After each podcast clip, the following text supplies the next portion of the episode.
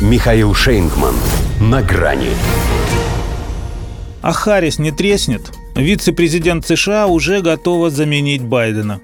Здравствуйте. На грани. Я готова исполнять обязанность. Это при живом-то президенте. По-хорошему, Камала Харрис должна была, подобно двум другим дамам Джо Байдена, жены и пресс-секретаря, зардеться и возмутиться постановкой вопроса, мол, как вы смеете спрашивать меня о таком? А она ответила так, будто ночью разбуди от зубов отскочит, ибо спит и видит. Сказала, что все, кто застают ее за работой, уходят с полным осознанием способности руководить. Корявенько – но это тот редкий случай, когда она составила предложение так, что ее хоть можно было понять. И очень хорошо понять. Конечно, готова. Ее для того и брали. Об этом можно и не говорить. Но то, что она охотно подхватывает пас, причем именно в контексте неадекватности ее шефа, указывает на то, что как верный его соратник она так себе – она же и ставший бестселлером доклад спецпрокурора Роберта Хура, который расследовал появление секретных документов в гараже Байдена, а выяснил, что тот пожилой мужчина с плохой памятью, назвала лишь неточным, неуместным и политически мотивированным. А должна была, как все в Белом доме, заявить, что он не соответствует действительности. И из этого тоже следует, что она не просто готова подсидеть Джо, а хочет, аж не может. Ведь пробовала уже – когда 19 ноября 2021 года впервые вошла в историю США с женщиной-президентом. Пусть на день, пока гегемону проводили колоноскопию. Пусть ее функции сводились к тому, чтобы держать место и ничего там руками не трогать. Но хуже в стране не стало. Значит, справилась.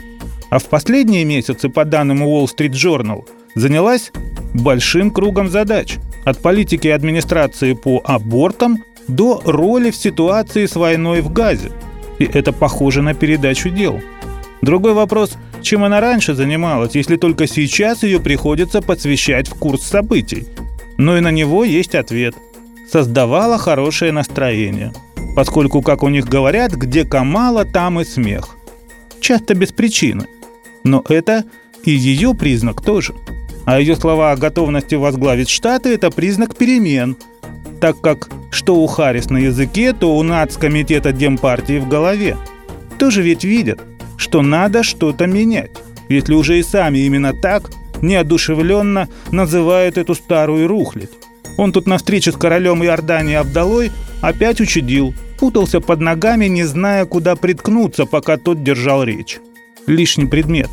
По свежему опросу уже 86% считают его просроченным для переизбрания – но Харрис? Тут в Пенсильвании огромный билборд появился с двумя первыми ликами государства, а под ними подпись «Тупой и еще тупее». Допустим, заменить Байдена в Белом доме не такая уж и большая проблема. У табуретки получится лучше, чем у него.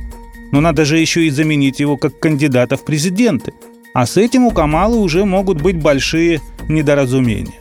Понятно, конечно, ее стремление править, как говорится, в одну Харрис – но ведь на этот счет есть и другой речевой оборот. А Харрис не треснет? До свидания. На грани с Михаилом Шейнгманом.